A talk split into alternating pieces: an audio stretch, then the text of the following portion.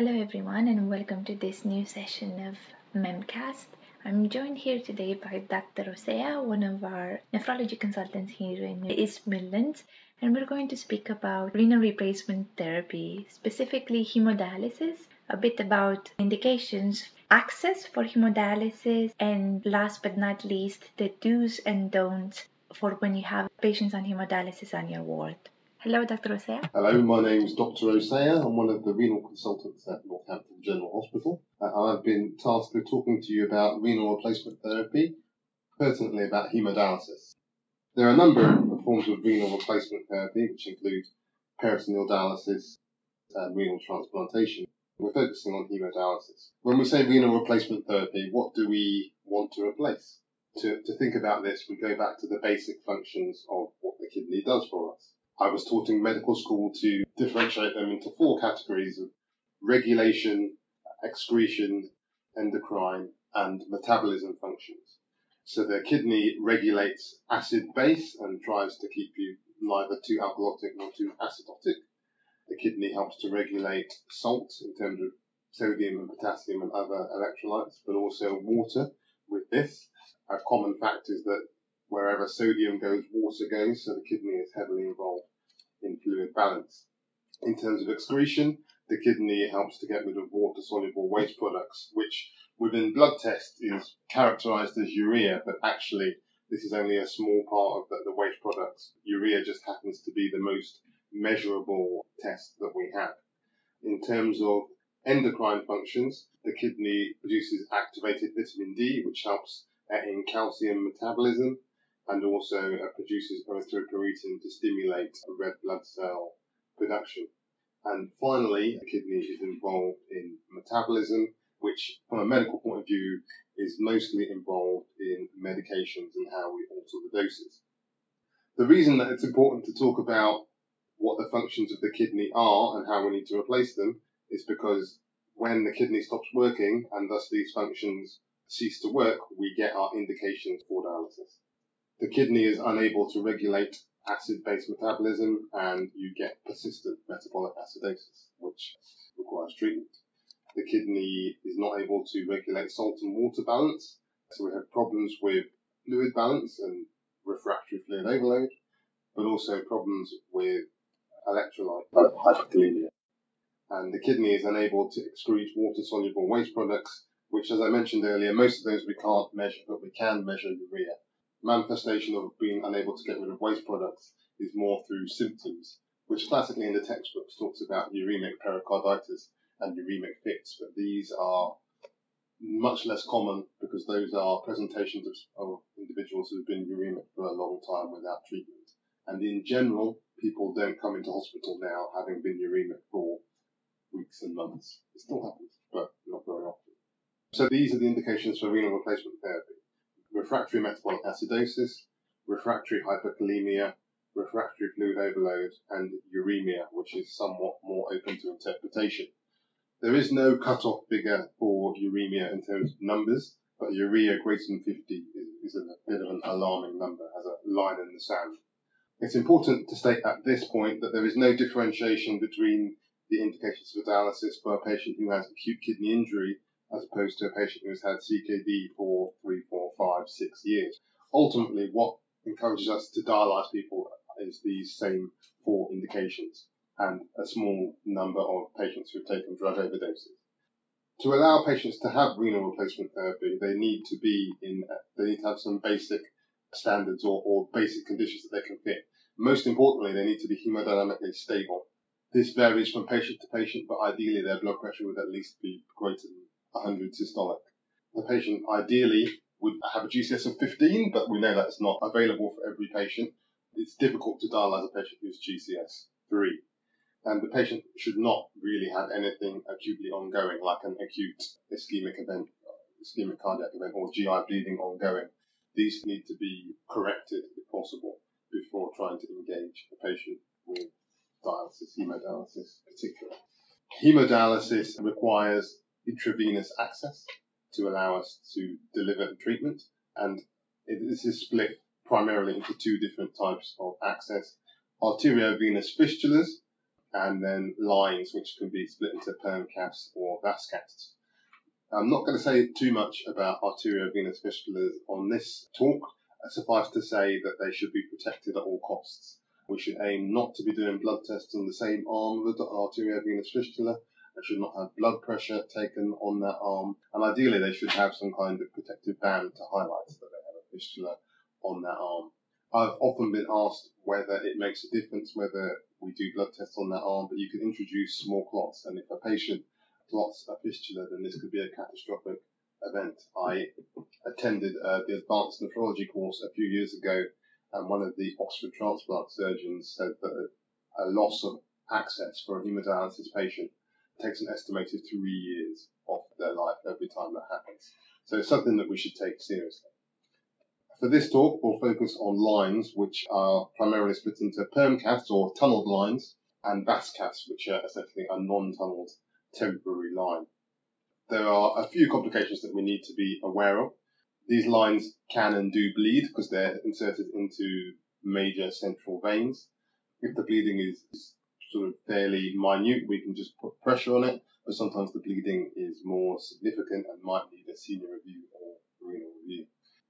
Dialysis patients come in primarily with two types of line problems. Lines that are not working, they're blocked for some reason, ideally in this scenario, we'd just call the renal team because all of the interventions that are required are sort of slightly specialist and slightly niche and are not going to be available on general medical wards. It re- requires using treatments such as alteplase, and often if the patient's line is blocked, they're in a position where their dialysis has been delayed or missed.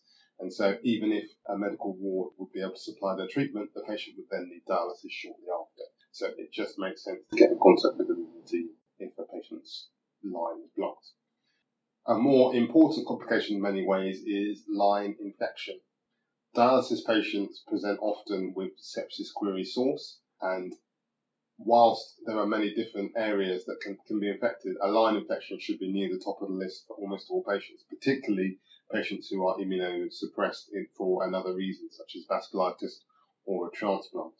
Line infections may not manifest themselves in obvious ways, patients may just have rigors on dialysis, but other patients may have no other symptoms other than feeling non-specifically unwell.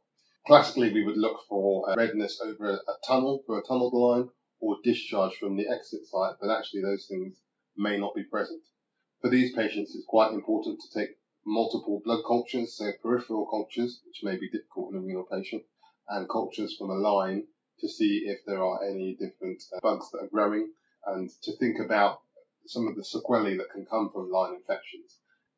Primarily, those would be endocarditis, because the uh, particularly for internal jugular lines, the mm. lines that's just above or just within the right atrium, exposing that to a risk of infection.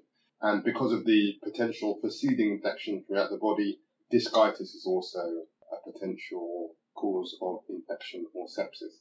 These things seem quite rare and described in textbooks as things that you might not see, but actually within the renal department, we are doing a lot of echoes because we do see quite a, a significant amount of endocarditis from lines perm caths and from vas. In terms of keeping a line, a temporary line in the femoral veins should stay in for no more than a week. Really, it should be about five days, but a week is tops. A temporary line in the internal jugular veins can stay in for about 14 days.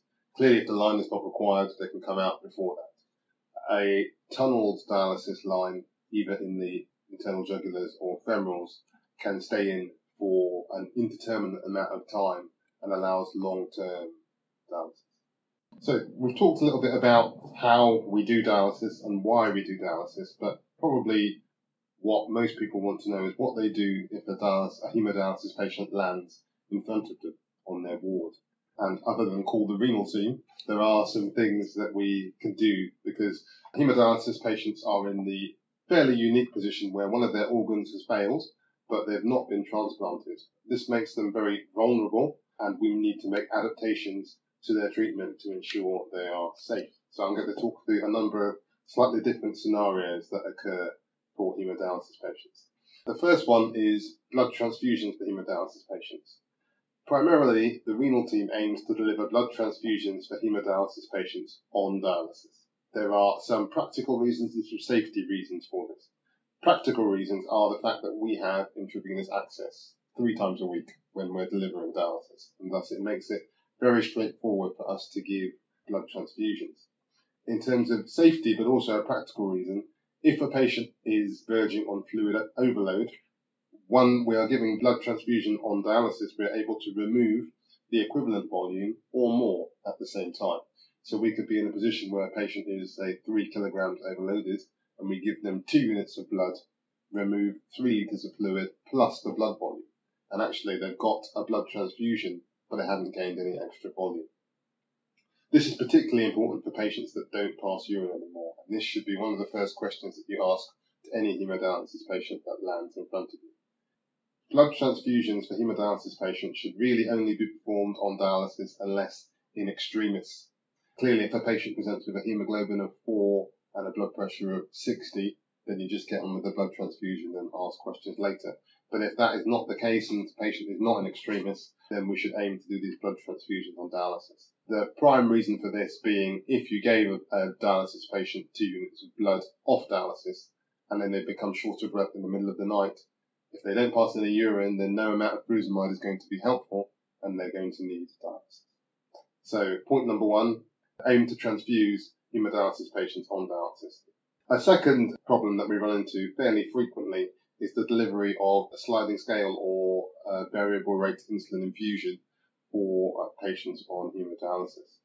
In fact, it's a bit more of an issue with a fixed rate insulin infusion. And, and the issue here is that you have a patient that is hyperglycemic and needs insulin treatment, but also needs fluid because of their osmotic diuresis. The key difference for hemodialysis patients is that whilst they might have a large amount of osmotic agent in high, in the high blood sugars, they may not have the diuresis because they don't have any kidney function. So giving them large volumes of intravenous fluid may actually precipitate fluid overload. I've seen a number of hemodialysis patients who have been treated for DKA and unfortunately have gone into pulmonary edema. And then they're in a difficult situation where they are overloaded and acidotic and often hyperkalemic. But thankfully, we have a wonderful treatment called hemodialysis, which can sort all of those at one time. But we would prefer that patients are not placed in that situation. So on the renal wards, we often deliver a variable rate insulin infusion without fluids, a so-called dry sliding scale. This involves slightly reducing the normal doses of insulin by about half a unit at a time, but allows us to control blood sugars without uh, giving large volumes of fluid. Again, this is particularly important for anuric patients. So point number two would be to think about a dry sliding scale for hemodialysis patients. When hemodialysis patients come in unwell, septic, hypotensive, we are often asked questions about how much fluid they should be given. That's an impossible question to answer over the phone and is often a difficult question to answer even in person. My personal technique is to give patients fluid boluses in 250 or 500 ml boluses to see how they respond. A key point of fluid resuscitation for any patient, not just hemodialysis patients, is to give an amount of fluid and then assess what their response is if we have somebody who's hypotensive and we put them on fluids for eight hours and come back 10 hours later, really there's not been any attempt to see how effective this fluid is being. Do we need to speed it up? Are they developing signs of fluid overload? So when we have somebody who is hypotensive, hypovolemic, we should be assessing the response. So giving 250 mils, coming back in 15 minutes, half an hour, seeing what's happening and seeing how they respond. By the same token, um, I've mentioned anuric patients a lot. We should not just be throwing three or four litres into patients that don't pass any urine. Some of our hemodialysis patients will have a fluid restriction of 500 mils per day. Uh, now, clearly, when they're hypotensive, that doesn't apply, but if you give them three or four litres, they may go into pulmonary edema. And if they're in pulmonary edema with a blood pressure of 80 systolic, for instance, then they're in a difficult position and will be unable to dialyze and may need to go to intensive care. So for fluid administration, there is no simple answer as to how much fluid a dialysis patient should be given, but I think that the, the response to treatment should be assessed.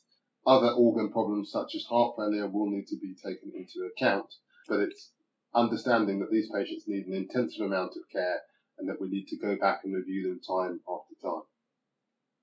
Other broader things that occur with hemodialysis patients are that their antibiotic doses need to be reduced for so-called renal dose treatments, and antihypertensives should be stopped when they are septic because they will only contribute to hypotension and also will make it more difficult to dialyze them when they're on. Great, thank you.